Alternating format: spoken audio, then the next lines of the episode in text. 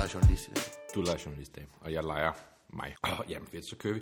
Øh, vi er i gang. Vi er i gang. Jeg skal lige tjekke, om jeg har telefonen på. øh, på lyd. På lydløs. Ja, det har jeg også nu. Der er aldrig noget, der skriver til mig alligevel. Så Super.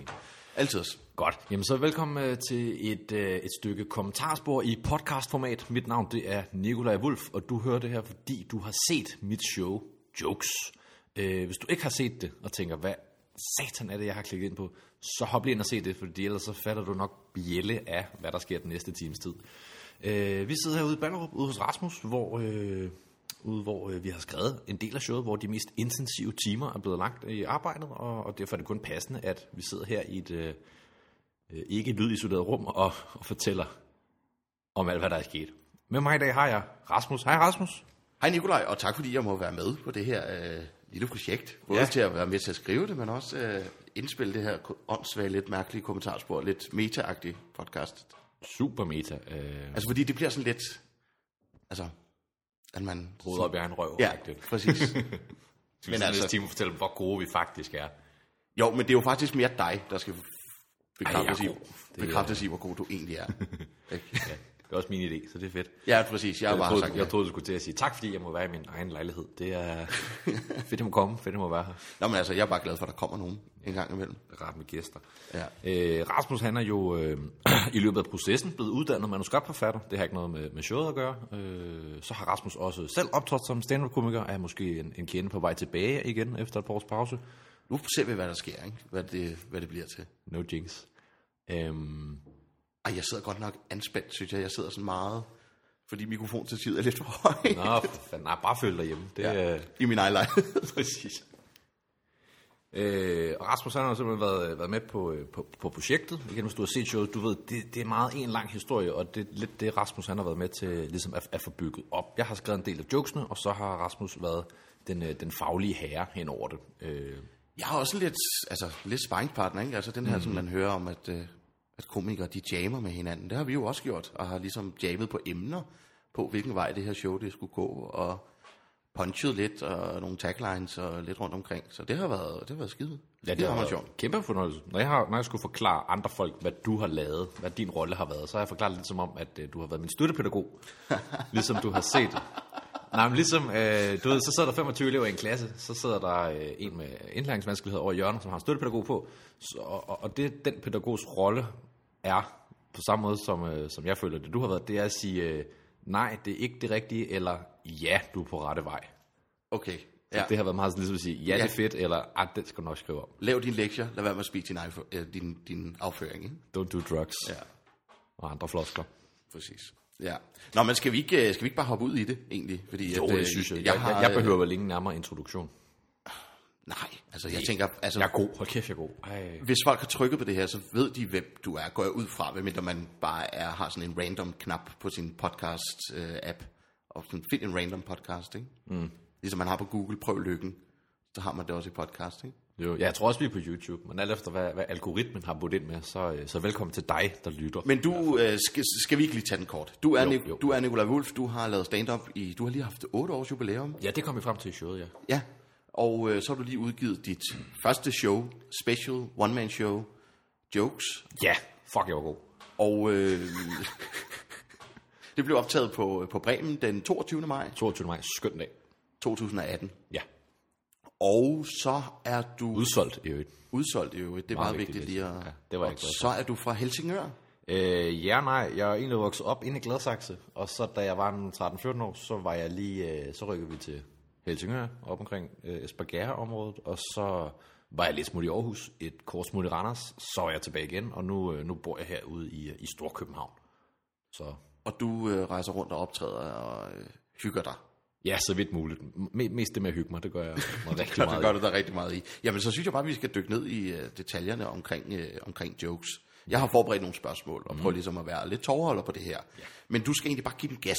Ja, Du skal bare, du skal bare tale dig ud af, fordi det er ikke mig, folk skal høre på, siger jeg, mens jeg er i gang med verdens længste monolog. Du, du skal bare, det er dig, det handler om, ikke? Men øhm, showet, det kan som sagt ses på YouTube helt gratis, mm. og øh, det har ligget derude i en halvanden måned, kan det passe? 50 dage i dag. 50 dage i dag. As og, we speak. As we speak. Og det, øh, vi nærmer os, nu siger vi, men vi nærmer os kraftigt øh, 10.000. Vi rammer 10.000 streams i dag, vil jeg gætte på. Og det, er, det, her det er lidt en uh, 10.000 streams special. Ja, No jinx. Uh, så stopper det bare går der. det, det bliver pillet ned Ja. på grund af uh, på dårlig sprogbrug. Ja. Øhm, så jeg vil egentlig bare gerne lige starte med at spørge dig, hvad, øhm, hvad er dine planer sådan for resten af året nu, hvor du har, har, lavet, har brugt det meste af 2000, starten af 2018 på at lave det her show, første halvår? Uh, jamen resten af året går jo, vi sidder jo i start oktober nu. Ja. Det, er, det er vigtigt lige, lige at nævne. Uh, I går var det et år siden, at vi havde det sådan første uh, officielle, jeg laver et show, testshow, hvor folk sådan kunne se, okay, der er noget i gære. Og øh, så sidder vi så her et år efter med showet udgivet, 10.000 streams, øh, en, en masse billetter også solgt, og en masse god, god positiv feedback. Øh, så hvad der skal ske de næste par måneder, og, og slet ikke for at snakke de næste, det næste år, det har jeg ikke så meget super, super duper styr på. Jeg ved, at øh, jeg skal ud på en masse open mics og optræde med en masse nye ting. Jeg, jeg skriver, jeg er også... Øh, Fordi du har lige brændt en time af på... Øh, ja, ja, det er, jo, det er jokes, jeg aldrig laver igen. Ja. Fordi det, it's out there. Så, så plejer man ikke at lave det mere. Mm. Øh, de næste to måneder går nok bare med, med at slappe lidt af og få skrevet. Og, og jeg, jeg bare arbejder, men uden et egentligt formål. Bare gør det for, igen, hyggen. At hygge sig. Og se, hvad der så kommer af inspiration. Hvad der falder af. Ja. Ja. Vi går en julefrokostsæson i møde, som jeg... Øh, Og der skal hakkes igennem der. Ja, altså, det, er jo, øh, det er jo både med glæde og frygt, man går ind, øh, Ja. går ind til det. Det kan, det kan blive både fugl og fisk. Det har du også noget om i dit, øh, i dit show omkring det at være komiker og tage på, øh, og tage på jobs. Øh, men jeg synes lige, vi skal hoppe en, øh, en 13-14 måneder tilbage i tiden. Nej, må jeg ikke lige øh, en, en hurtig Ja. ja. indskydelse? Øh, nu, nu, nu snakker jeg om, at vi snakker om firmajobs i showet. Øh, der er jo, hvad, hvad vi to kender som dagens mand-joken med øh, turen i Viborg. Ja. Så er det der, jeg har set dig før. Der skal råbes. Det skal den råbes. Øh, det er jo ikke noget, der er sket for mig, Rasmus. Nej, det, Det er er, øh, det er min historie. Det er en historie, du fortalte mig i, øh, i, i processen. Kan du... Øh, det er lidt en akavet forspørgsel. Kan du uddybe den historie, men kort? Øh, ja, altså der er det, at jeg optræder med stand-up fra cirka 2009 til 2013-14 stykker, og midtvejs øh, får jeg nogle omveje etableret en kontakt, øh, en kontakt til en manager, som hedder Sean, verdens største idiot. Jeg elsker den historie. Jeg, øh, og øh, han booker mig ud til nogle jobs. Han, øh, han signer mig og en af mine øh, kollegaer på det tidspunkt, der hedder Patrick. Og øh, vi bliver booket til et julefrokostjob i Viborg, i i en lille landsby uden for Viborg. Mm. Og vi tager afsted, og øh, det er meningen, vi skal, vi skal køre i toget over, så skal vi optræde 10 minutter hver, et kvarter hver, undskyld. Og så skal vi køre hjem med vores manager, som også er til det her arrangement. Og øh, vi dør begge to på vores røv, og vi er overhovedet ikke velkomne. Vi bliver nødt til at sidde ude bag scenen. Det er midt i december måned. Det er Det var stive håndværk, ikke? jo, præcis. Det var redselsfuldt. Og øh, det er mig, der laver dagens mand joken, og. Ja. der er en håndværker. Jeg kan tydeligt huske det. Et langbord. Jeg står op på en, på, en, på en stor scene. Rigtig gode forhold, faktisk. Dem var der ikke noget at sætte på. Og der er sådan en langbord, og de kigger nærmest slet ikke på mig. Og jeg laver den her joke, og så rejser ham her så bare op, og han har svært ved at holde balancen, så stiv er han, ikke? Og hele salen eksploderer bare. Derfra der var det bare tabt. Og det ender med, at chefen for det her håndværkerfirma, han overtager ligesom hele showet, vandrer op til mig på scenen, tager mikrofonen ud af hånden på mig og begynder at stå og lave landmand, knipper, køer, jokes. Og salen elsker ham bare. Øhm, og så slutter historien egentlig der, men der er en lille krølle på, at da vi skulle køre hjem med vores manager Sean, der sætter han os af på motorvejen lige ude fra Brøndby. Ja. Så, øhm, så det var rigtig hyggeligt. Ja, skøn, skøn Det historie. var der, jeg som, fandt øh, ud af, at det var stand-up, det nok ikke var noget for mig lige på Nej. det tidspunkt. Jeg synes, det, var, det, var så, det er sådan en god historie, og jeg tænkte, åh, oh, det der med dagens mand, det kan man godt lige bare flytte ind som en sætning. Og det, det gav du mig af bødest lov til. Og Jamen, det var egentlig en meningen, at, det var egentlig meningen at, at du bare ville bruge den som sådan en åbner til et eller andet job, du havde. Ja, præcis. Og så lige pludselig, kæft, det virker godt. Ja, det virker godt, det Ja. ja. er god. Den, den passer da ind i, i den med jobsen, ikke? Og så, så, ja, så var den lige pludselig bare en del af showet. Så. Jeg havde, jeg havde en tanke om, at det måske ikke passer så godt, fordi det er jo mange år siden, der var, sådan, var dagens mand med bøsser, og din historie tager jo også sådan udgangspunkt i, hvad var det, 2011-12 stykker, Ja, det er noget af den stil. hvor Ja. folk som Gustav, nu siger jeg, kom frem, de sprang ud måske. Øh, altså ligesom, Sprang ud i os alle sammen. ja, Ja. Nå, ja, det var, øh, så det er min uh, traumatiske historie, og jeg har været ja. til psykolog lige siden. nu over det til min. Ja, Øh, vi, uh, vi spoler tid tilbage, Nikolaj. ja. til en 13-14 måneder siden, 12-13-14 måneder siden, Ja, da du får ideen til showet. en gang i sommeren 17-agtigt. Ja, Øh, det kom så lidt, at jeg var faktisk stoppet med stand-up. Øh, det kom så lidt af hele Aarhus Randers ting, hvor øh, det, det, fandt jeg ud, det, der var stand-up ikke noget for mig. Det var min Viborg-historie, kan man sige. Og øhm, så, så flyttede jeg hjem, og så, så gad jeg ikke rigtig optræde. Øh, skrev Alle- en masse små ting ned og sådan noget, men jeg var aldrig rigtig ude på mics. Og der var en, en periode fra sådan noget slutningen af 16 til næsten midt i, midt i 17, hvor jeg kun optrådte tre eller fire gange. Fordi jeg var jo stadig komiker, jeg gjorde bare ikke rigtig noget ved det. Og øhm, så havde jeg tilmeldt mig DM i stand-up for tredje gang. For ligesom, øh, den her gang var det ikke engang for at prøve lykken, eller for at gå ind med nogle forventninger. Men det var ligesom bare for at sige, okay, det er fem minutter, det er Comedy Zoo, der er fyldt. Det, og vi er i det bliver god 2017 her. Ja, 2017. Det, det bliver god aften. Og øhm, øh, så, så havde jeg bare tilmeldt mig og ikke tænkt mere over det. Og så et par dage op til, så, så tænkte jeg, okay, jeg er nødt til ligesom at lave et eller andet. Og så, øh, så snakkede jeg med min gode ven Mohammed, som, øh, som sad sådan, hvad skal jeg lave? Nå, du kan lave den og sådan lidt. Og så, så vi snakket frem og tilbage i telefonen, og så kom vi sådan begge to op med sådan lidt et, øh, af, af, af hvad jeg synes, sådan egentlig helst vil kalde en meta-idé, hvor jeg, øh, jeg vil forklare, hvad stand-up var, ud fra de jokes, vi havde valgt. Mm. Fordi der var så, sådan en pæn diversitet i, øh, i de, sådan, de jokes, jeg havde valgt til de fem minutter. Så det ville ligesom bare pakke ind og sige, okay, i stedet for den her pick joke, så ligesom sige, alle har en pick joke, det har jeg også. Og så køre den på den måde. Og det var så, hvad der var startskridtet til, øh, til sige, flipboard-biden, guiden til stand-up, som man så i showet. Øh, det Så der- den blev født der, den idé. den blev født der, og jeg lavede den også for, øhm, for allerførste gang til DM stand-up, og jeg gik selvfølgelig ikke videre, fordi jeg er lort, men, men også fordi jeg havde skrevet sådan hele flipboards-biden på papstykker. Ikke særlig godt, og jeg havde ikke noget at stille det på, så det stod på en stol, så det var ikke alle, der sådan lige kunne se det, og Plus at det måske, altså det er, jo, det er jo meget nyt. det var meget nyt, og der er, jeg, jeg tror, den var Det kan enten gå to veje, ikke? Enten så kan du vinde helt vildt meget på det, fordi det skiller sig så meget ud, ja. eller så kan det virkelig bare være mørkt, fordi publikum de sidder ikke og forstår det, ikke? Mm, og det var nok, øh, det var nok mest der, vi var. Øh, skal sige, ud af de, hvad er der måske 10-15 slides på, på den endelige bid, der har vi måske haft 30 op at vinde. Ting som skamløs selvpromovering, og så, og så jokes på det. Den, den har vi fjernet, fordi nej, det, det passer ikke lige ind, det var ikke lige så sjovt.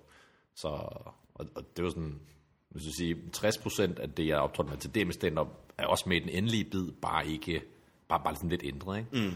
Øh, men det gav mig sådan lidt gnisten tilbage og tænkte, okay, det her det var fucking sjovt at sidde og lave. Nu, nu, okay, nu giver vi den fuld smad i et års tid. Jeg prøver lige at lave det show, jeg altid har drømt om. Jeg har altid drømt om at lave et show. Jeg har vidst i 4-5 år, at, jeg, at mit første show, det skulle hedde Jokes. Så det er en røvfed titel.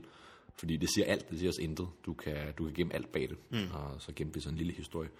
Og, øh, og så, så i takt med, at jeg arbejdede sådan fokuseret på det her projekt, så blev jeg også bedre og, og, og begyndte ligesom at få...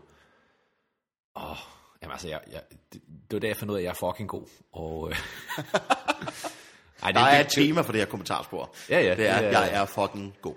ananas og juice. Øh, så, så det... Øh, Hvem er egentlig den første, som du fortæller om showet til? Hvem er den første, du lufter ideen for? Åh, jamen det var, øh, det tror jeg, det var Morten, som også var, øh, var, var opvarmer på turen. Morten, øh, stykket hvem det er. Fantastisk, øh, fantastisk mand. Som, Danmarksmester i tryl, nordisk mester, og, og fucking grineren øh, stand øh, som, går efter, som, som, går, som, som bliver ked af det, hvis han ikke får en top 10 placering til verdensmesterskaberne i tryl i Canada. Ja. Ja han, er, han, er, han er fandme god. Øh, Og så god er han. Altså, han er virkelig god. Og vi skulle så på en open mic i, øh, i Vejle, sådan der om sommeren. Skønt sted, open mic i Vejle. Der er skidt til hen. Øhm, hvor så sidder vi nede ved, ved åen i Vejle, og jeg siger, okay, prøv lige at høre, jeg vil gerne lave et show. Inden du siger noget, her er det koncept, jeg har tænkt mig. Så det skal være et show, der hedder Jokes, om jokes, om en rejse gennem hele stand verden. Og Morten var sådan meget, ja, jeg hører, hvad du siger. Øh, som ligesom, det tror jeg ikke, du kan, men jeg, jeg kan godt se, hvad det er, du vil. Og øh, ja, så var det jo sådan egentlig bare det. Ja. Det var sådan, ved, der var en, der ikke sagde, at jeg var en idiot, så gør vi det. Det Der var, nok, det var nok til øh, mig. Der var god opbakning rundt omkring for din, øh, for din nærmeste. Der var opbakning i en, i en pæn grad, ja. Ja. Okay. Og det var også kort derefter, jeg, jeg hævde fat i dig, hvor jeg tænkte, okay, det er noget manus, vil du være med over, det bliver skide fedt. Jamen, det er faktisk åndssvagt, fordi jeg kan godt huske, hvornår jeg fik din besked. Mm. Hvor jeg var henne. Det vi havde ikke snakket sammen med i, i et stykke tid, et par år efter du var stoppet med stand-up. Nej, jeg, lidt tilfældigt. jeg var ude med min søster og, øh, om, øh, om min jæse ude på en legeplads ude i Gladsaxe faktisk. Meget Oh, what? Ja, I don't know. Uh, det var den sidste dag i hendes sommerferie, i Niesens sommerferie. Ikke? Mm. Og så tækker der den der besked ind, og så kan jeg huske, "Nå, det vil jeg gerne, fordi du spurgte egentlig bare, jeg skriver det her manus, vil du kigge på det og, og komme med et par noter.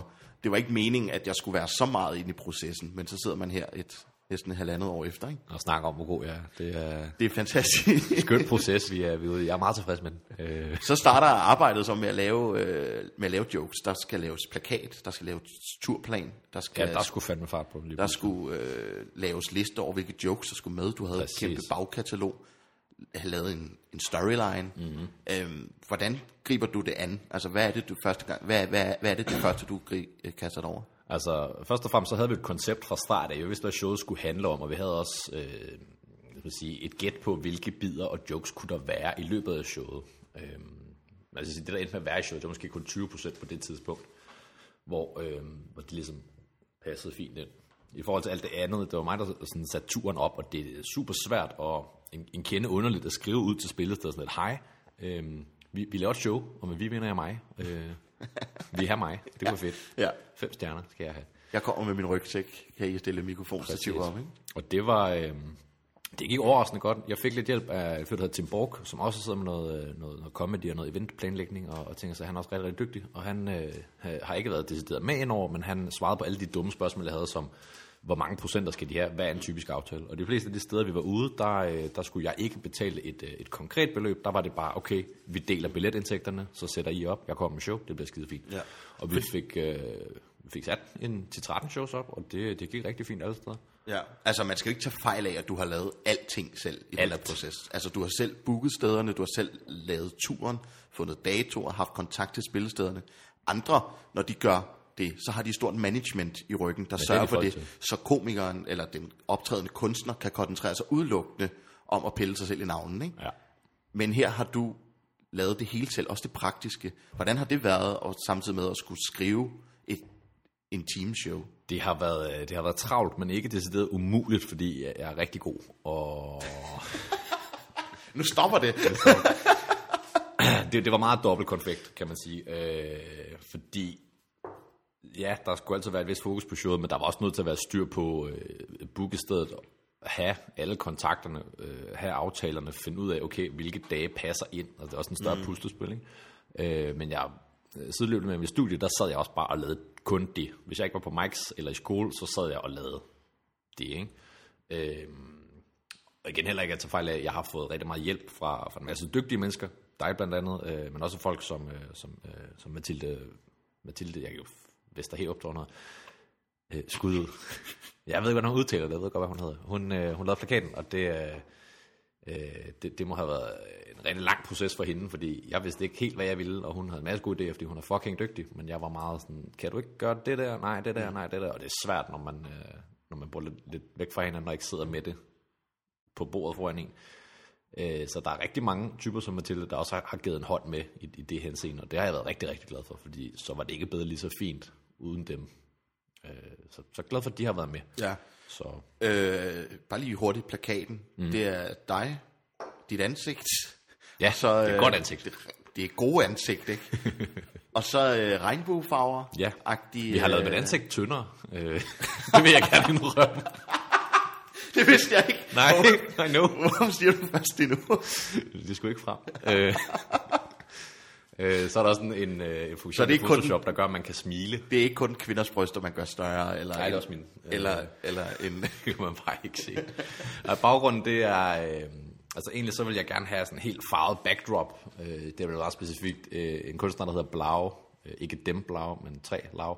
Har lavet et nummer, der hedder Alive Again, hvor, øh, hvor coveret var sådan helt vildt farverigt og sådan meget, meget flot. Og jeg tænkte, det skal mit ansigt være på, agtigt. Og så snakker jeg med Mathilde, som var sådan lidt, Nå, kan du lave det? Og jeg s- siger, kan du lave det? Og hun er meget sådan, nej, øh, køb et backdrop fra Kina, så tager vi nogle billeder foran det. Sådan, ja, ja, fint. Så fandt jeg det der med lidt farver på, som lignede nogle brædder. Og så lidt, der var mange af mine fotografvenner, der var sådan lidt, hvad? Hvor har du fundet det henne? Og sådan, det, er, det, er bare, det er bare noget, der er blevet malet på. Okay, hvad de Det er fra. Kina? Det er fra Kina, ja. 80 kroner. Øh, ligger nede i kælderen nu. Og øh, det var så en masse forskellige farver, og det, øh, det, da min far så den, så sagde han, nej, tillykke med, tillykke med show. Er det noget med gay pride, eller hvordan? Øh, så, så igen, stærk opbakning fra start af. Er der noget, du prøver at fortælle mig her, søn? Er der... Øh, Jeg købte en billet til mit show. ja. Øhm, så så der, var, der var ikke nogen tanke anden bag, end at det skulle være noget med en masse farver. Mm. Og det synes jeg også, scenografien på det endelige show var præg af. Ja. Øh, en scenografi, som øh, vi, vi wingede lidt på dagen. Øh, jo ikke råd til stor opsætning, så det var sådan, vi leger lidt med lysene, vi, vi rykker lidt rundt på scenen, det bliver skide fint. Men det også det show skulle handle om, at det bare var jokes som helhed, ikke? Historien skulle stå for sig. Det var ikke... Øh, Ja, lige præcis. ja. Øh, du havde... Øh, du havde jo en, en okay turné. ja det var en Hvor mange, øh, en øh, hvor, mange steder, hvor mange steder var der på turen?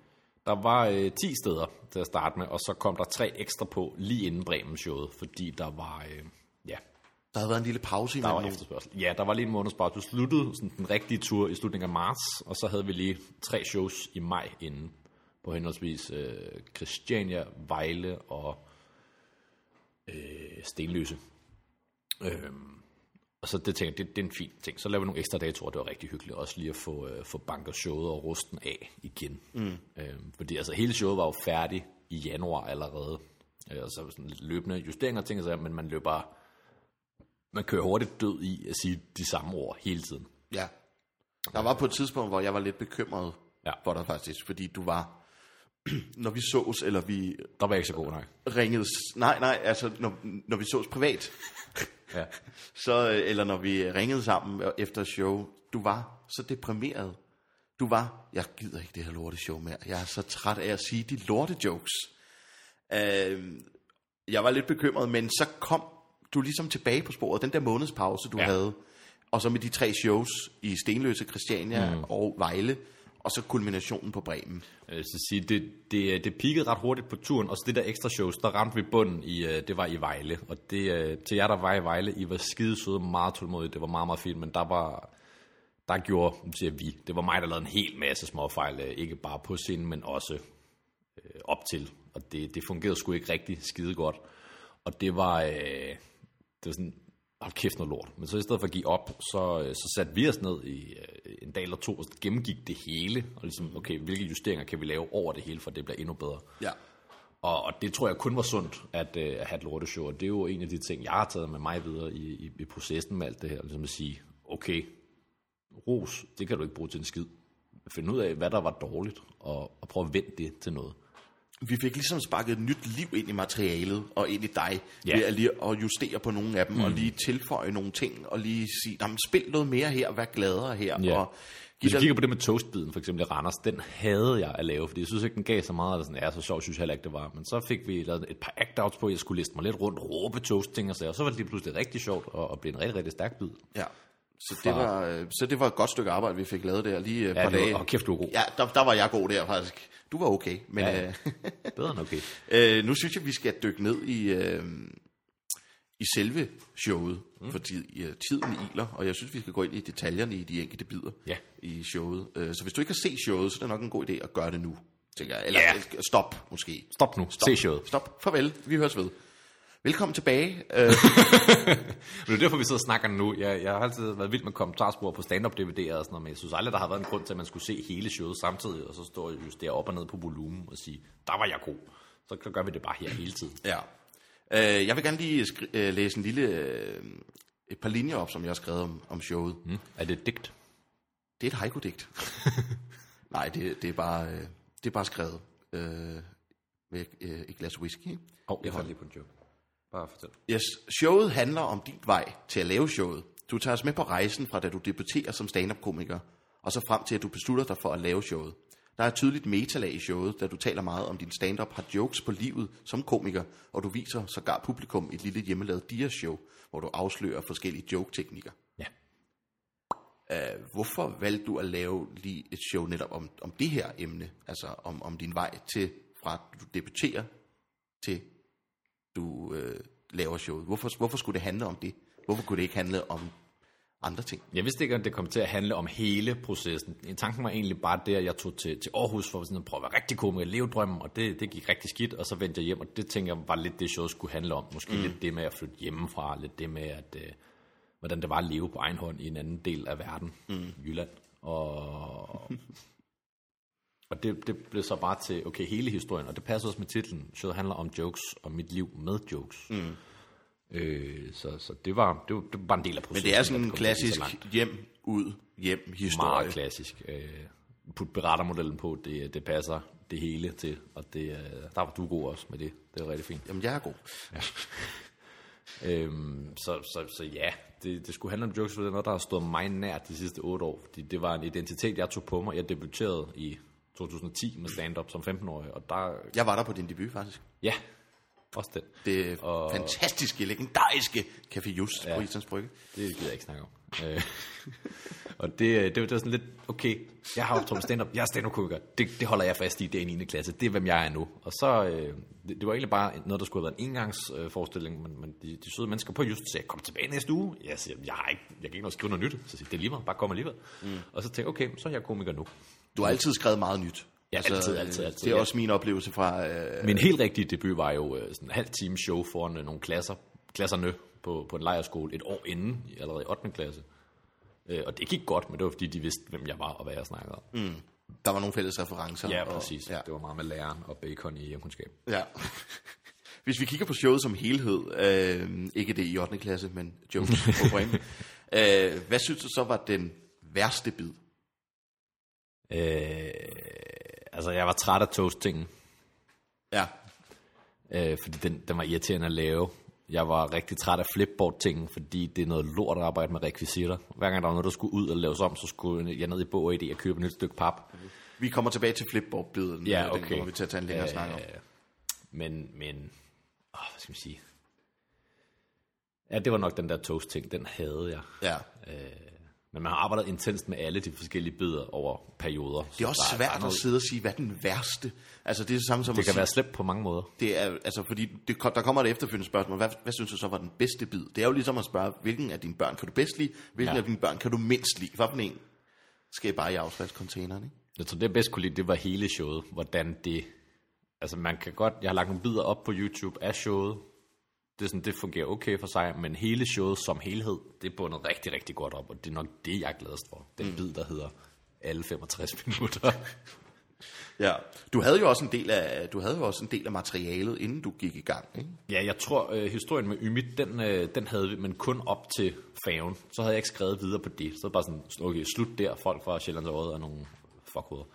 Ja. Ja. Øh, men så sagde jeg, okay, det kan jeg godt bruge i historien. Og øh, så prøvede jeg at skrive lidt videre på det, og det endte som sådan en, øh, det var ikke et decideret stand-up stykke, men med sådan en lille, lidt, lidt helt teater, teatralsk-agtigt mm. med, nu sætter vi os på stolen, nu er vi triste, alt er lort. Men jeg synes også, at vi har været meget gode, vi er skide gode, til at prøve at ikke sige, kig dit hele, øh, hele dit bagkatalog igennem. Ja. for at se, hvor kunne vi finde noget, mm. og så sætte det ind, og sidde og klippe klistre. Ja.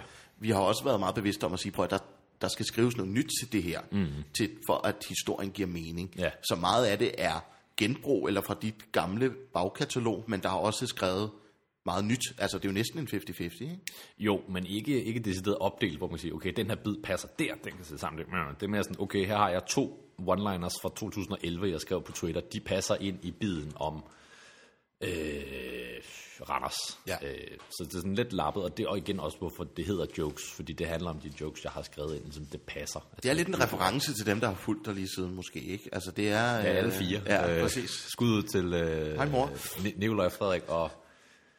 Åh, fanden hedder den sidste? Jeg tror, det hedder Frederik. Det er, lidt, det er lidt ærgerligt, når der er fire, du ikke kan huske dem. Ja, jeg tror også, de er tre.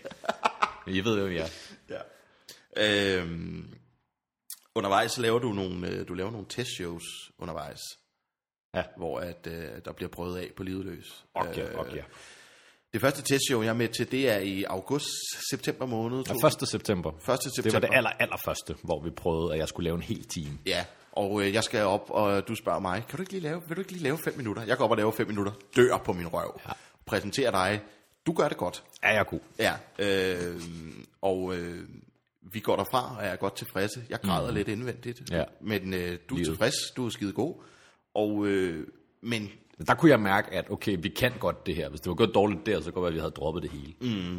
Men det var også en af de første gange, du skulle prøve at lave en time, ikke? Ja, jeg havde øh, på sådan nogle firmajobs, så tænkte jeg prøv, før prøvet at lave 45 minutter, men det var også, hvor jeg lavede alt, og også en del impro og sådan noget. Og her, der havde jeg sådan virkelig forberedt mig længe på, okay, nu skal vi lave det. Og, og showet varede 60 minutter sharp. Og det var der, hvor vi også fik sat showet i rækkefølge, eller fik sat de forskellige bidder i rækkefølge mm. med, hvordan hvad skal komme efter det, Ja. og, øh, og for at se, om det kunne bære overhovedet. Og det, Ja, præcis. det viste sig, det kunne det godt. Ja. Siden er det testshow 1. september nærmest blevet sådan en reference for os, Ja. i at sige, dengang gik vi derfra og tænkte, mm, det er godt det her, det kan Ja. ja. godt lade sig gøre, nu hader vi det. Det var, det var rigtig, rigtig skidt faktisk. Ja. Ja. Jeg lavede flipboard-biden uden at have flipboardsene med. Ja. Jeg stod jo bare og læste den op fra en bog og tænkte, okay, så øh, her er en obligatorisk big joke. Øh. Og du lavede din, øh, du havde en hamsterbid, og du Ja, ja, havde, det der var øh, Sephora-biden, som, Sephora-biden. øh, som vi så udgav inden showet, men som blev helt kortet, fordi ja, relevans. Ja, og det blev gjort endnu skarpere og endnu mere... øh, Præcis. Ja. Øhm, du starter showet med at præsentere dig selv som Nikolaj Wulf. Ja, Og laver den sådan lidt tragikomiske sammenligning med dit efternavn, som også er navnet på en anden dansk stand-up-komiker, Ja. Michael Wulf. Ikke? Og kombinationen af dit fornavn og efternavn, det er altså også navnet på en, på en bueskyt. jeps. Øh, Med K og J. øh, ja. øh, Vinder af DM i Herre Recurve i 2013 og 14. jeg har lidt fornemmelse af, fordi det er, da, da jeg kom ind i projektet, så er det den absolut stærkeste bid, du har. Ja, Øhm, og jeg fornemmer, at den er sådan, der er lidt noget sørgmodigt over den bid. Ja, det var pisseirriterende. Der er, noget, der, der, der er et tragikomisk lag i den, ikke? Mm. Øhm, og det vælger du at åbne showet med. ja.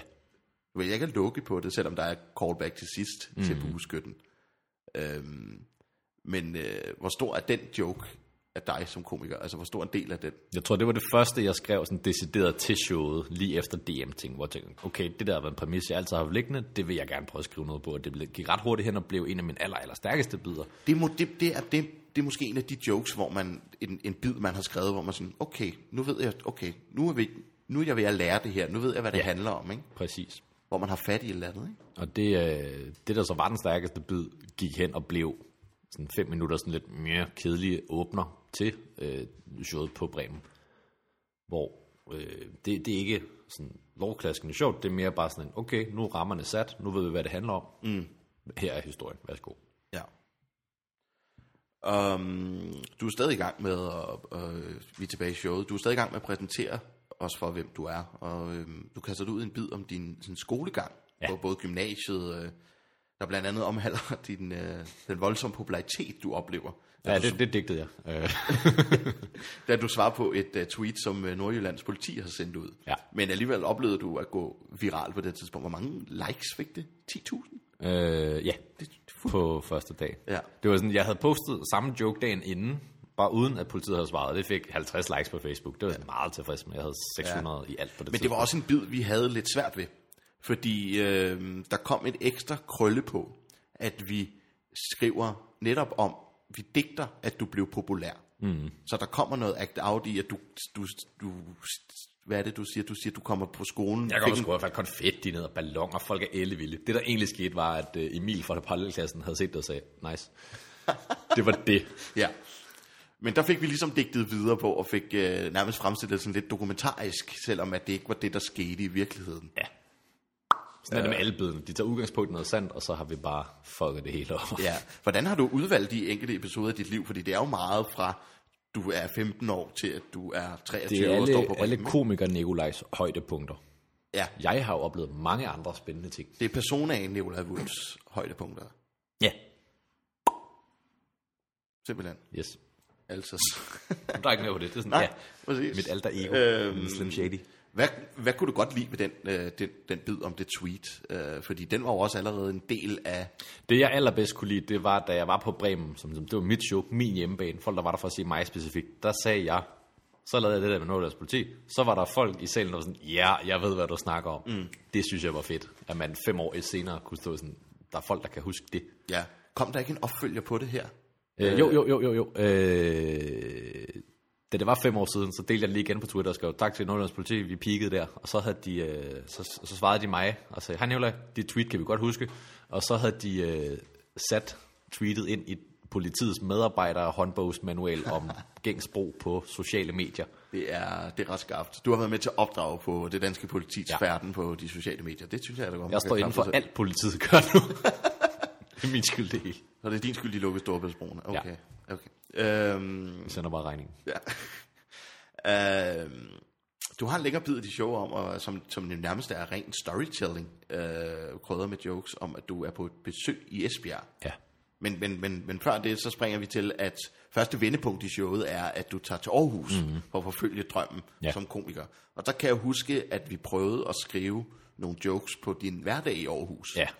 Øh, ja. Det bliver bare aldrig rigtig sjovt nok. Nej, du var ikke rigtig tæt på ideen, selvom at jeg prøvede virkelig. Det, Virkelig, ja. ja men, det var også øh, det, ideen med showet var i starten. Altså, det kunne man godt snakke om. Men så hellere snakke om stand-up og historier. Og den Fordi Der. ideen med showet var egentlig også, at det skulle være byer. Ja, At vi skulle, det var nærmest en det road, vi også med. det var at en road movie, ikke? Præcis. På et tidspunkt var der også noget med, at der skulle, Helsingør, Aarhus, Randers, ja, at, at der skulle stå, hvilken by du nu var i, at du skulle Ja. ligesom hen og bladre på mm. det her flipboard, og så skulle der stå Aarhus. Ja. Men den idé, den droppede vi. Men Aarhusbeden blev mere om, at du lærer at blive komiker mm-hmm. på den hårde måde, du får hår på brystet. Ja. Og så fortæller du om den her oplevelse i Esbjerg, som er en rigtig... Ja, vi valgte, i stedet for at snakke om, hvor lort mit liv var i Aarhus, så valgte vi at snakke om, hvor hårdt Nicolai Wulfs liv var som komiker i Jylland, vil sige på den måde. Og, og hele Esbjerg-ting udspringer sig fra en, øh, fra en sand historie, hvor der er dele af historien, der er sand, som ikke er jokes. Øh, og der er også en del fra episoden, i virkeligheden, vi har måttet cut fra, fordi det, det, det, det var simpelthen ikke sandt.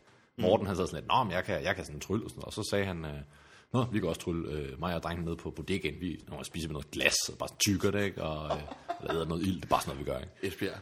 Ja, og det er sådan, ja, det lyder da for vildt, men det kan jeg jo ikke sige på scenen. Det er der ikke nogen, der tror på. Nej. Øh, men det der med, han, han kunne ikke finde sine briller, og han var helt uha panik, og han sagde, spis noget dansk pizza. Han, øh, Idiot. ja, han var, altså han- han var skidesød, men både mig og Morten var lidt skræmte. Mm. Han var meget en type, som, jeg synes stadig, det er vildt, at han kunne, altså han var ikke lige blandt de øh, hvad, 100 mennesker, der var inviteret, men han kunne stadig godt gøre dem en tjeneste. Det synes jeg var ret vildt. Ja, i at transportere jer fra, Ja, præcis. til og fra stationen. Ja. Og det var et rigtig godt show. Sådan noget.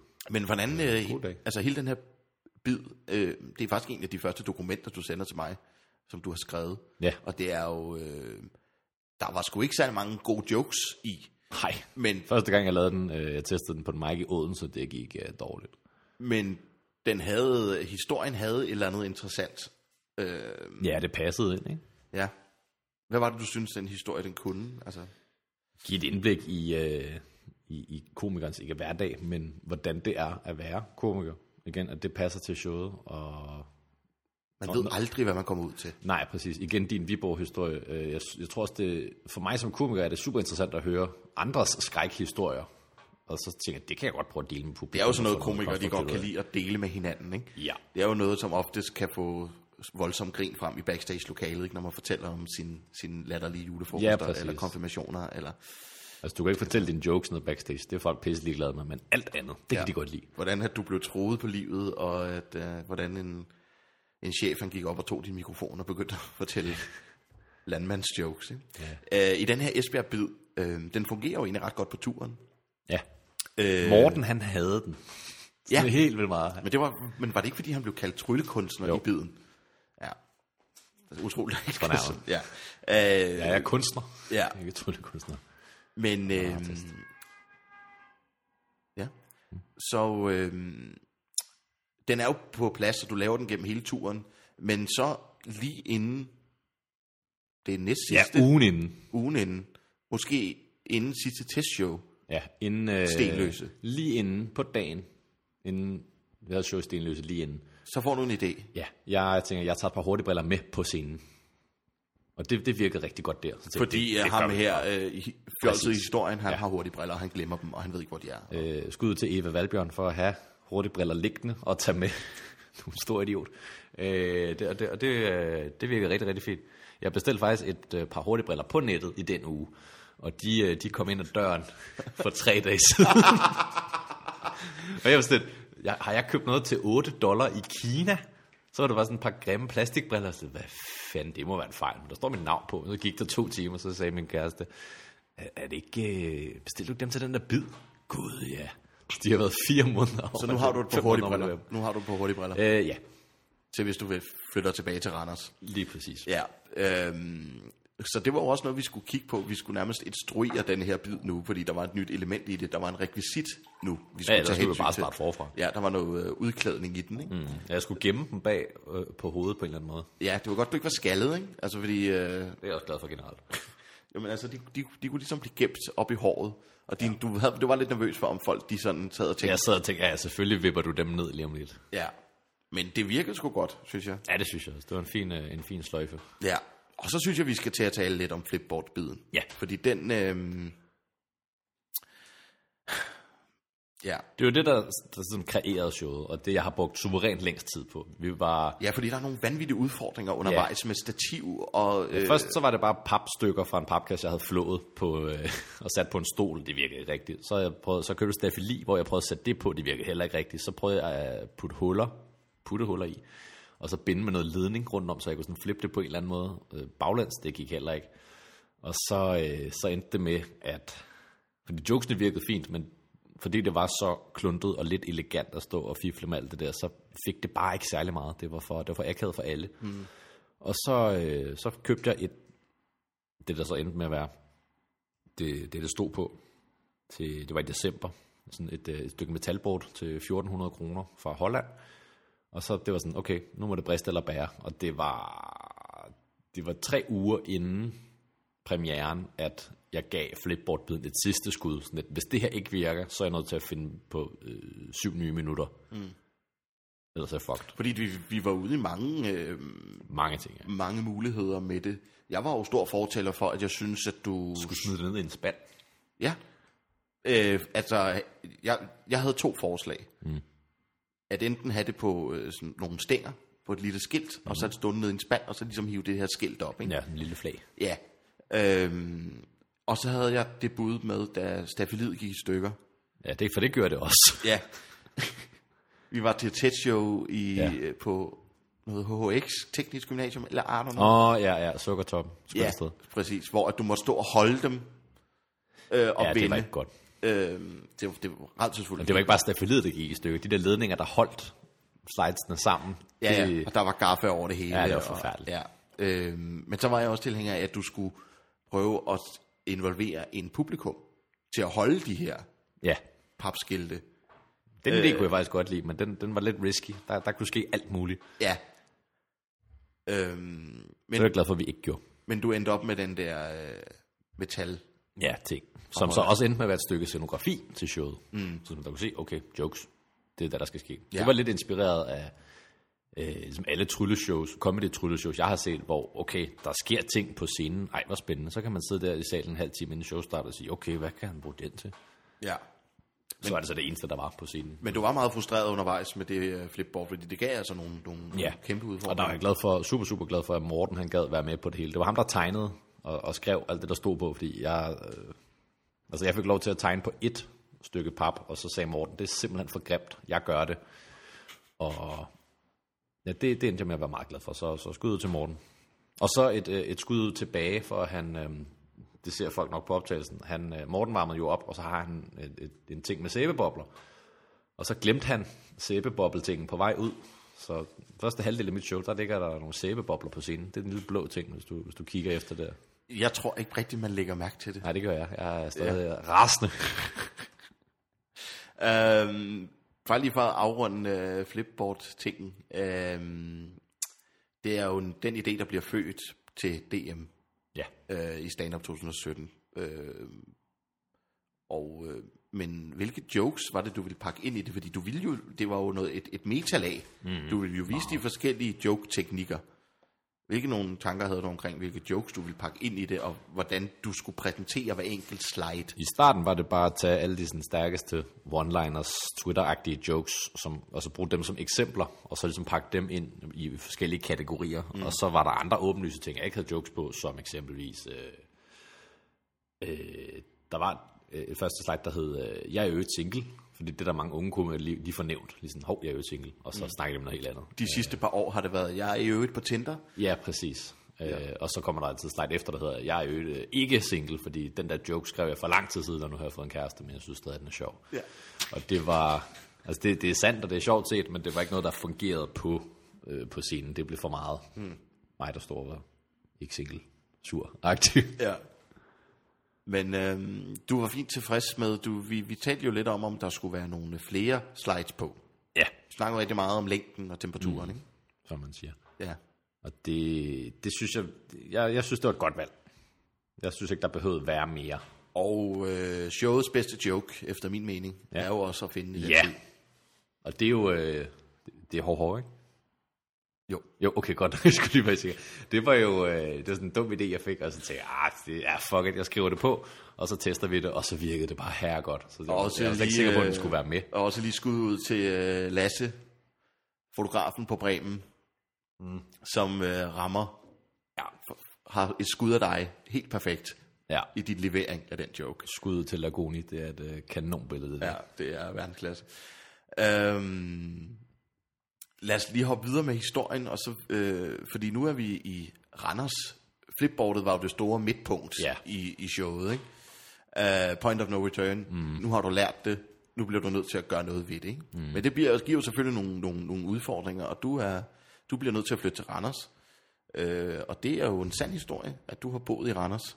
Ja, to måneder med, med, med, med komiker og kollega Mads Kærså. Ja. Øh, I mangel af bedre. I, ikke roommate-mæssigt, men øh, adressemæssigt. Var det ham, der var kok, eller hvad? Ja, det var ham, der kok. Okay. Uh, Det har jeg også digtet. Ikke at han er kok, men alt det andet. ja. Spis Øhm, meget toast. Og var det korrekt, at Randersbiden, den, fordi det synes jeg, jeg, jeg, jeg kan huske noget om, at Randersbiden virkede øh, bedre i Jylland, end Ja, den altså den der top 10 Randers ting, den, øh, den fik rigtig store grin og klap, specielt i, øh, i Aarhus og Aalborg. Men lige så snart jeg fortalte den i Næstved, så var jeg sådan noget, øh, Ja, der skulle du nok have gjort det med... bare sagt slagelse. Altså, så, havde den, så havde den været der. Ja, eller Lolland, eller... eller Ja, præcis. Ja. Øh, Så det, det var en sjov ting, at ligesom kunne se øh, demografien og kulturen de forskellige steder. Øh, De referencerammer, der er. Fordi de forstod godt joken, men jeg tror, var det er sjovere med, med Randers som, som siger, pon i, i, i Jylland. Det der er med, med den der top 10, det var jo noget, jeg skrev til dig i chatten. Det var, det var en halv idé, og så udfyldte jeg en top 10. Sådan der. Og så sådan, Ja, det var og jo det virkede bare med det samme. Det var egentlig en bit, der blev jammet frem live på, øh, på Messenger. Det var ret vildt Lige oplevelse. præcis. Ja, modsat til Flipboard, der tog et år før den var færdig, så det tog en halv time. Ja, det var Det er ret lige, vildt. lige på grænsen til, til hvad, hvad man i fagtermer kalder hack, men jeg synes, vi dirigerer os okay udenom. Men Men det er også en bid, som jeg synes, at vi har redigeret meget på undervejs. Ja. Der kom tag på den der med, øhm, med der seværdighederne. Ja, og med, Ja, seværdighederne, ja. og med seværdighederne om, øh, med kirken, der lå mm. 30 km væk, eller hvad det var. Har du set pyramiderne i København? Ja. Det, det, det, var, øh, det var nogle tags, vi puttede på efterfølgende. Ikke? Øhm, og den der Mokai-notesbog, som du læser de der Ja. facts, 10 facts op omkring. Hvor har du den? Min kæreste Simone er jo, er jo blogger, og havde på, på det tidspunkt, lige, øh, lige, lige inden shows øh, gang, øh, havde hun et samarbejde med, med Kult og Mokai.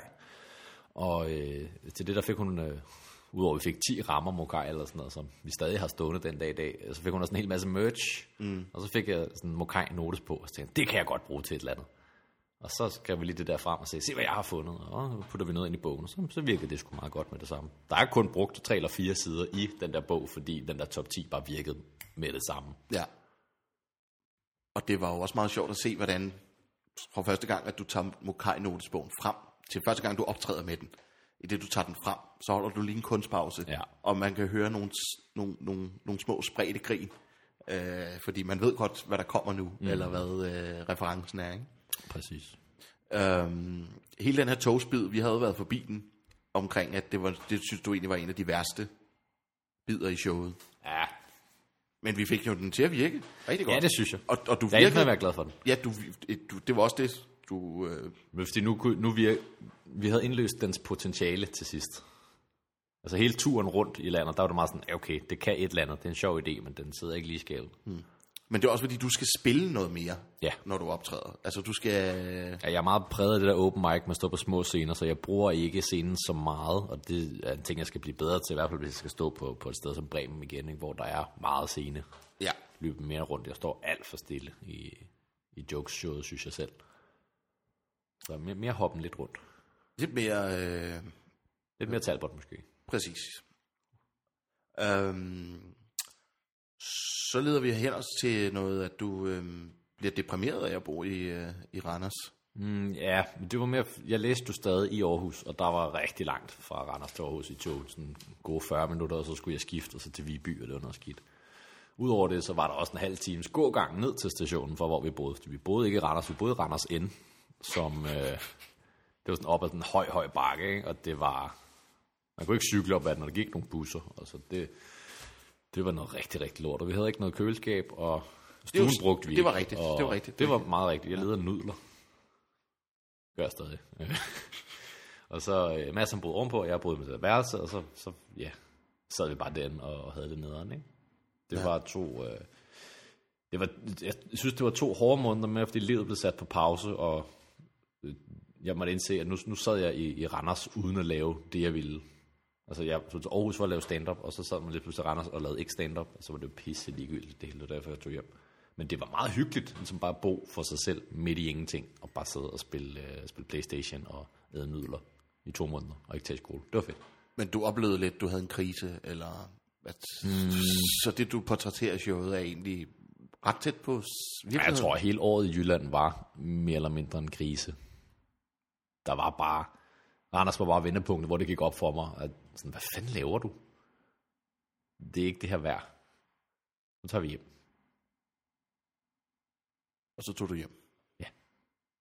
Og så øh, det er derfra, at Ymit-biden, kalder mm. vi den, Gomor-biden, Ja, den, øh, der ligesom kom. ja, Ymit ting er også en sand historie. Jeg gav ham fire stjerner på GoMore, øh, fordi han var skidesød, men så Ymit han findes, Ymit findes, ja. Og han har øh, et øh, stokfoto af tulipaner som profilbillede. Øh, så er der også nogle ting, der er digtet, ikke? Men han, øh, Ym- Ymit findes og var skidesød. og den her bid, den skal ligesom lede op til det andet vendepunkt, der er, at du vender hjem, opgiver stand-up'en. Øhm, du, Ja. Det er sådan lidt et moment of truth. Du, det kan sgu ikke rigtig betale sig mere. Det, jeg har lært, det har jeg ikke kunne bruge til noget. Så jeg må tage hjem og bide nederlaget i mig. Ja, på et tidspunkt, der, der var seks år med stand-up, øh, og så også det med at tage ligesom, chancen hele vejen til Jylland for sådan optræde og blive god og sådan noget. Det var slet ikke det værd. Og så på det tidspunkt, sådan, okay, så må jeg finde mig en ny identitet og lave noget andet. Og finde på ting, ikke? Jo. Og øhm, du vender så hjem. Ej, i, øh, i showet på Bremen. Der er, det her det er jo et meget øh, stilfærdigt øjeblik i showet. Meget rørende øjeblik i showet. Øh, Ymitsbiden. Øhm, Det var det, vi gik efter i hvert fald. Ja. Og øhm, så vi øh, fik indrettet sådan, at der var et spot Ja. på stolen, ikke? Mm. Og hvad, øh, hvornår alt du skal sætte dig ned, det kan jeg ikke. Det er lige efter, lige, lige der, hvor den originale Ymit-bid faktisk slutter, og jeg skal til at sige, okay, vi når ikke færgen, nu vender vi den anden vej. Og der, jeg synes, det fungerer rigtig fint med spottet, fordi der, øh, der skiltet med jokes, det fadede ligesom ud, og lyset var væk på det. Der var noget meget øh, dansklærer analytisk over det, sådan at okay, nu øh, jokes er slukket, det er slut med det, og det var sådan set bare et tilfælde på dagen, men det synes jeg blev røvfedt. Og øh, du har jo en lille, du har en lille snak med dig selv der, i den sekvens, hvor du sidder på, på taburetten. Ja. Øhm, den tog noget tid at skrive. Mm. Og det skulle være ømt og sigende, og også lidt sjovt. Og det der med, øh, jeg siger stand up ømme til, at du er ikke sjov, det var, det var først rigtigt på Bremen, at det blev leveret, som det skulle. Den synes jeg ikke sad i skabet alle andre steder, fordi jeg vidste ikke helt, hvad jeg prøvede at sige, men det der lidt, øh, lidt stille stykke, ikke? Øh, så det, det synes jeg var et rigtig, rigtig fint øh, stykke, stykke anderledes stand-up at putte ind der. Øh, og det igen, det showet, det kan, det er, det er jokes af alle facetter. Det er ikke den samme stil hele vejen igennem. Det er ligesom mig, der viser, ikke at jeg kan det hele, øh, jeg er skidegod, men det er mere bare for at vise, at der er mange forskellige måder at lave jokes på. Ja. Og øhm, så hopper vi over i, øhm, i den sidste del af showet, øhm, hvor du laver Twister, Hagrid. Ja, Twister Hagrid ting, det tror jeg var... Det var, en, det, var, det var også en bid, der, var, der, der lå, ikke? Ja, det var den seneste bid, jeg havde lavet, inden jeg stoppede. Der var jeg lige flyttet hjem, og så lavede jeg den her Twister Hagrid ting, som var den, det var min nye stykke 5 minutter stand-up. Øh, og så stoppede jeg. Så det er nok den ældste bid, bid fra showet, tænker jeg. Ja. Og den er også delvis sand. Men det fortæller jeg jo også i showet, at det er noget, jeg har digtet. Igen et lille metalag i det, hvor du kommenterer på din egen jokes. Ja, lige og, præcis. ja. Øhm, så slutter du af med en, øhm, et callback til, øh, til, øh, kender du en, der hedder Michael? Ja, vi var lige gennem alle, alle mine tweets. Ja. Ja. En, en best-of inden, ikke? som det var ikke så skide svært at skrive, fordi det var bare test. Her er en joke, virker den? Nej, ud. Og så bare køre videre, ikke? Altså dine one-liners, tænker Ja, på. præcis. Ja. Alle de små dumme jokes fra bogen. Øhm. Og det er jo egentlig også lidt klimaks i showet, det er, at du får lov til at lave dine din one-liners. Øh, at du, du laver dem, og du giver slip på det, som... Øh, Som har været mig de sidste otte år, ikke? ja, præcis. Og, Og tager ligesom- det, og tager det med, som du har lært, og øhm, at du gør det, som du har lyst til. Mm. Altså ligesom showets tematik ligesom udfolder sig her. Ikke? Ja, Øhm. det får jeg også til. Og det var, øh, det var egentlig en, lidt en stor udfordring med, med, med de one-liners. Ja, det var meget med længden, hvor, hvor, hvor, hvor, hvor, hvor mange var tilpas en mængde længde. Mm. Hvor mange skulle det være? Hvad skulle det være? Skal de bygges op her? Er der tre hurtige, her er der lidt længere, og så videre, så videre. Hvad, hvad er en one-liner? Er det bare en enkeltstående joke, eller... Fordi det der med, med dagens mand og Viborg, ting, så den har jeg siden han åbnede nogle shows på, og ligesom at sige, øh, hej, det er dejligt at være her, det plejer ikke at være dejligt optræde, her er en historie om Viborg, og det kunne man godt putte ind i kategorien one-liner, men det er jo bare fordi, det, det er bare én joke, det er jo ikke en enlinje joke, mm. hvis det ikke giver mening. Øh, så den vil jeg jo ikke putte ind i one-liner-biden, men øh, øh, det var en joke, vi cuttede, tror jeg.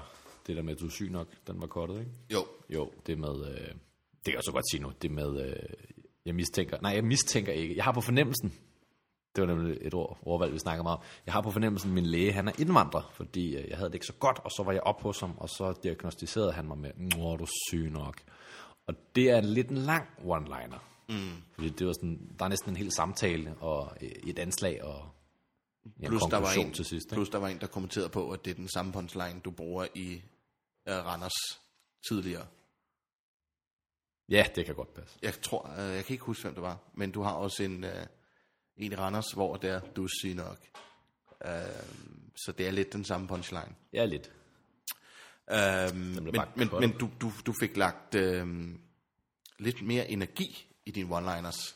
Igen, lidt mere spil i. Ja, vi gik jo lidt efter den der øh, Thomas Warberg Comedy 8 2012-13-agtige stil med Jeg tror nærmest, det er 10. Jeg tror, det er 10. 10. Åh, oh, hvor er jeg gammel lige pludselig. Hvor han, øh, så har han bare x antal jokes, og så leverer han dem, sådan, som om der ikke var en dag i morgen. Altså næsten råber dem og, og tror, sådan, Det, det, det, det er der, tror næsten for meget på jokesen. Ikke? Og det var lidt det, ja. vi prøvede at sigte efter, fordi det, det virkede lidt for, nu læser jeg op af en bog-agtigt. Mm. Så nu skulle det bare sådan, ja, jeg har en joke, og det har jeg også, og han siger hej, og jeg siger hej, og nogen siger hej. Og, og det, det gav rigtig meget, at man øh, ikke efterlignede, men prøvede at blive lidt inspireret af, af netop det. Og det synes jeg passede rigtig godt til. Af den energi, han havde i det, og den... Ja. Øh, ja. Brug, brug lidt energien, ikke? Jo, præcis. Fordi det er jo nogle, det er jo nogle dårlige jokes, hvis vi skal sige det. Det er jo ikke, det er jo ikke, altså, det er jo ikke de Det store er gode jokes. far-jokes. Ja, Det er, præcis, det er ikke? jokes, din far ikke kunne komme på. Så, så, så, så det var også lidt det der med, at de blev sådan underleveret på en eller anden måde. De, de skulle virkelig bare ud over rampen, ikke? Ja. Um, og de skiftede jo også nærmest i de one-liners, hvilke nogen øh, du havde med. Var det ikke lidt forskelligt hver aften? Jo, jo, jeg tror, øh, 60-70 procent af dem, der var med i premieren, var dem, der endte med også at være med, og så kom der nogle nye på. Ja. Der blev, øh, så var det for langt, og så var der nogen, der ikke var ligesom, sjov nok, nogen, der ikke passede ind, og, og så videre, så videre. ja. Øh, tiden iler, Nikolaj. Tiden iler. Har vi nogle, øh, nogle lytterspørgsmål? For det har jeg glædet mig meget til. Ja, men jeg har lige, jeg har lige øh, nogle spørgsmål mere, og dem hopper vi bare lige hurtigt over. Altså, det er ikke noget, fordi vi skal dykke sindssygt meget ned i det. Fedt. Øh, men du har en, øh, du laver showet Post. på Bremen, ikke? Ja.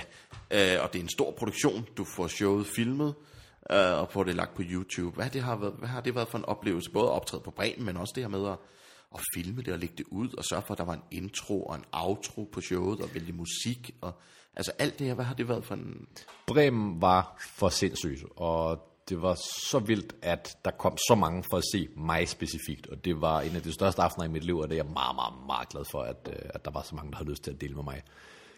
selve sådan udgivelsen per se, det har været rigtig fedt at lave, fordi ligesom, okay, en ting er at have lavet showet og optrådt med det live, men nu lægger jeg noget ud for, for altså jeg kunne dø i morgen, og så vil der ligge et stykke legacy, som mm. folk vil kunne kigge på. Og der var det meget vigtigt for mig, at uh, intro og outro og, og sådan hele produktionen, det spillede max. Og det, uh, jeg, jeg er sådan overvejende tilfreds med, uh, med, hvordan det endte med at blive. Der er selvfølgelig altid plads til, uh, til forbedringer og ting, man kan gøre anderledes, men det er også nemt at se ting et halvt år senere og sige, nå gud, vi skulle have klippet den der joke ud, eller sådan noget. Heller det end at sidde og sige, øj, hvor var jeg god, ikke? Altså, øh, som du også lidt Ej, men man, Det må man godt. man må... Man skal jo helst kigge på noget, man har lavet tidligere, og tænke, hold kæft noget møg, ikke? Eller sådan, i hvert fald sige, jeg vil have gjort det anderledes i dag. Ja, det var også en af de grunde til, at jeg var lidt utilfreds med showet under selve turen. Det var fordi, jeg sad og skrev på alt muligt andet nyt, som var mere spændende, men som ikke passede ind i showet. Som sådan, Ej, det her vil jeg hellere sige. Mm. Og, og sådan, alle kreative mennesker kender godt det der med, åh, oh, det her det er spændende, og så bygge det halvt færdigt, og så finde noget andet, der er mere spændende, og så bare have en hel masse halvfærdige projekter. Ikke? Mm. Øh, men den her fulgte vi til dørs, og så alle de andre små, spændende små ting, det er jo noget, vi kigger på nu, Ja. hvor der ikke er noget specifikt i støbeskeen. Præcis. Og så hopper vi altså videre til... Øh, Ja, så er der post. Så er der post. Øh, lytterspørgsmål. Ja, jeg skrev jo på øh, min Instagram, de har fået den der spørgsmålsfunktion, så sådan, vi optager kommentarspor, stil spørgsmål til showet, og øh, så har vi fået nogle spørgsmål. Ja, og jeg har altså... Øh, jeg har valgt fem ud. Ja, og jeg har set dem, men jeg kan ikke huske, hvad det er. Okay, jamen så, Så starter, jeg, vi, så starter vi med det første her. Det er Mathias. Hej Mathias. Han vil gerne vide, hvor blev Mia Khalifa-joken af? Åh oh, ja, det er rigtigt. Den var jeg rigtig, rigtig glad for. Øh, i, vi, vi snakker faktisk om Sephora-biden, som vi endte med at korte ud, som handler om, hvor lidt jeg fatter af Sephora, og hvis du er en fyr derude og sidder og tænker, hvad fanden er det præcis? Det er, det er, noget, det er matas bare dyrt, som jeg siger i joken, og det er, øhm, det, det er en make-up butik brand, og øh, når, jeg snakker, når jeg snakkede om det, så var der ikke nogen af fyrene i lokalet, der vidste, hvad fanden jeg snakkede om. Alle pigerne vidste det. Og så tænkte jeg, er der en reference, som er omvendt, hvor det er alle fyrene, der ved, hvad jeg snakker om, og pigerne ikke ved det. Og så fortæller jeg så, at jeg er meget stor fan af Mia Khalifa. Og så griner drengene, og så siger jeg, ja, hun er forfatter. Og så griner de igen. Øh, Det var sjovt at se, hvordan at den joke, den virkelig opdelte salen. Altså, Ja. det var virkelig bare... og det var en rigtig god joke. Det var den eneste grund til, at jeg var lidt ærgerlig over at korte den ud, fordi den var der mange, der sådan lidt, åh, oh, Mia Khalifa tænkte, den er sjov. Ja. Det, øh, det må, den må I se på Facebook fra, øh, fra optagelsen fra et af de første testshows, jeg har lagt op. Det var der, hvor stafeliet gik meget i stykker. ja. Forfærdelig aften. Så vil Lasse Lauritsen gerne vide, har du på noget tidspunkt i jokes-processen været ved at give op? Følt dig usjov og træt af at repetere de samme gamle jokes om igen? Har det, udvik- har det udviklet dig som menneske at lave showet? Og hvis ja, hvilken forskel har du selv lagt mærke til? Det var mange spørgsmål på en gang. Øh, ja, selvfølgelig kører man lidt træt i det, men jeg synes... Øh, altså sådan inden show, så sådan, jeg skal jeg op og sige det igen. Og så når man, når man står der, følelsen af at være velforberedt og vide, at folk, der er der specifikt for at se dit show, ikke ved, hvad det er, du skal til at sige. Altså, det, det gør bare et eller andet, ikke? Så jeg, jeg, jeg kørte ikke meget træt i det. Kun, kun ikke, når jeg står på scenen, hvis det ikke er mening. Mm. Øh, om jeg er blevet et bedre menneske? Ja. Jeg har lært en del om mig selv, og om at... Øh, øh, hvordan jeg udvikler mig. Jeg er ikke den samme person, som jeg var et år inden processen. Mm.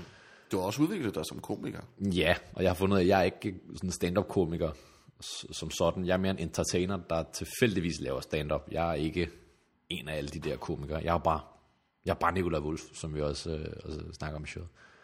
Øh, så, så, så for at svare på spørgsmålet, ja, det, øh, jeg har lært en del. Og også fundet ud af med mig selv, at som kunstner, der er der to ting, et show kan være. Det kan være ok, og det kan være rigtig dårligt. Fordi det kan aldrig være godt. Hvis det går godt, så går det ok. Det, det må aldrig være fedt. Andreas vil gerne vide, hvilken farve underbukser du har på. Det er et godt spørgsmål. Hvid.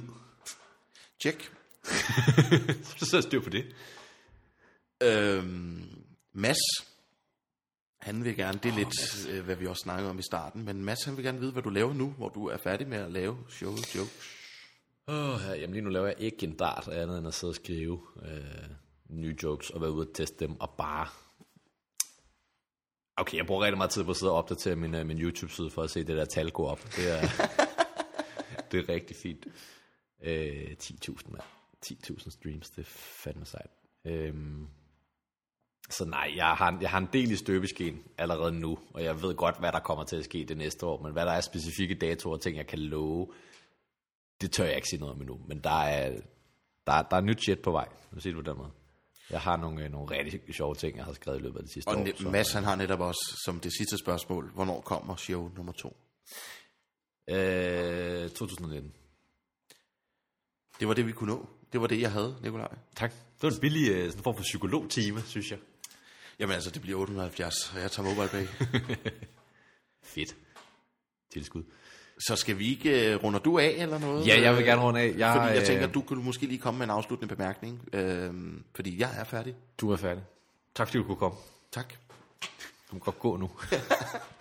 Jeg går ud og tager en smøg. ja, det vil være meget fint. Jamen, jeg vil bare lige sige tak øh, til dem, der har set showet. Tak fordi du, øh, om, om du kan lide det eller ej, for det er der også nogen inde på YouTube, der ikke kan. Der var en fyr, som han hedder sjovt nok Michael, han skrev i går, øh, fuck du cringe. Og øh, sådan, du er indbegrebet af cringe, og det synes jeg var sjovt, for han skrev, øh, han skrev indbegrebet forkert. Øh, ja, han er en stor idiot. Øh, så, så generelt tak for god respons, men aller, allermest tak fordi, at der er nogen derude, der har givet, ikke bare dem, der kom ud live, også tak til jer, men også tak til dem, der har givet bruge en hel time af deres lad sige, aften på at sidde og lytte på, hvad vi har brugt et helt år på. Det er jeg meget, meget taknemmelig for, fordi det mest dyrebare, man kan få af folk, det er deres tid og opmærksomhed. Og det er, det er jeg sgu glad for, at nogen har, har vel dele med mig. Så, så, så tak for det. Øh, og så, som afsluttende bemærkning, jeg har været rigtig, rigtig glad for, for introen, også det stykke musik, vi har fået komponeret, som man sagde, i 1800-tallet. Homie Ribo, han øh, har, har komponeret et lille stykke EDM-musik, som jeg tænkte, vi skal have den der meget standard, klassiske øh, stand-up øh, intro, kom ind og se show, jeg går ned til spillestedet-agtigt ting, så tænkte det krøder vi lige med et stykke øh, øh, på med hatten musik. Og det, det leverede Ribo rigtig, rigtig fint. Og inden droppet kommer, så er det jo bare mig, der kommer. Og det kan man sige er antiklimatisk eller ej. Øh, under omstændigheder, så tænker jeg, det skal vi sgu næsten lige øh, slutte af med at høre. Øhm, så, så tak fordi du har lyttet med, og her er det øh, Mip Map Mo, øh, som vi kalder den. Som vi kalder den, ja. Wow, wow, wow. Øh, som du lige kan nyde, og den er, den er stadigvæk ikke lavet færdig. Den slutter bare med. Øh, så, så tak fordi du har lyttet med, og øh, jeg håber, vi ses derude til, øh, til næste show. Køb en billet, det bliver jeg sindssygt glad for. Øh, det er hårdt at være komiker. Tak for i dag. Keep up, you, keep up, you, fight, keep up, you,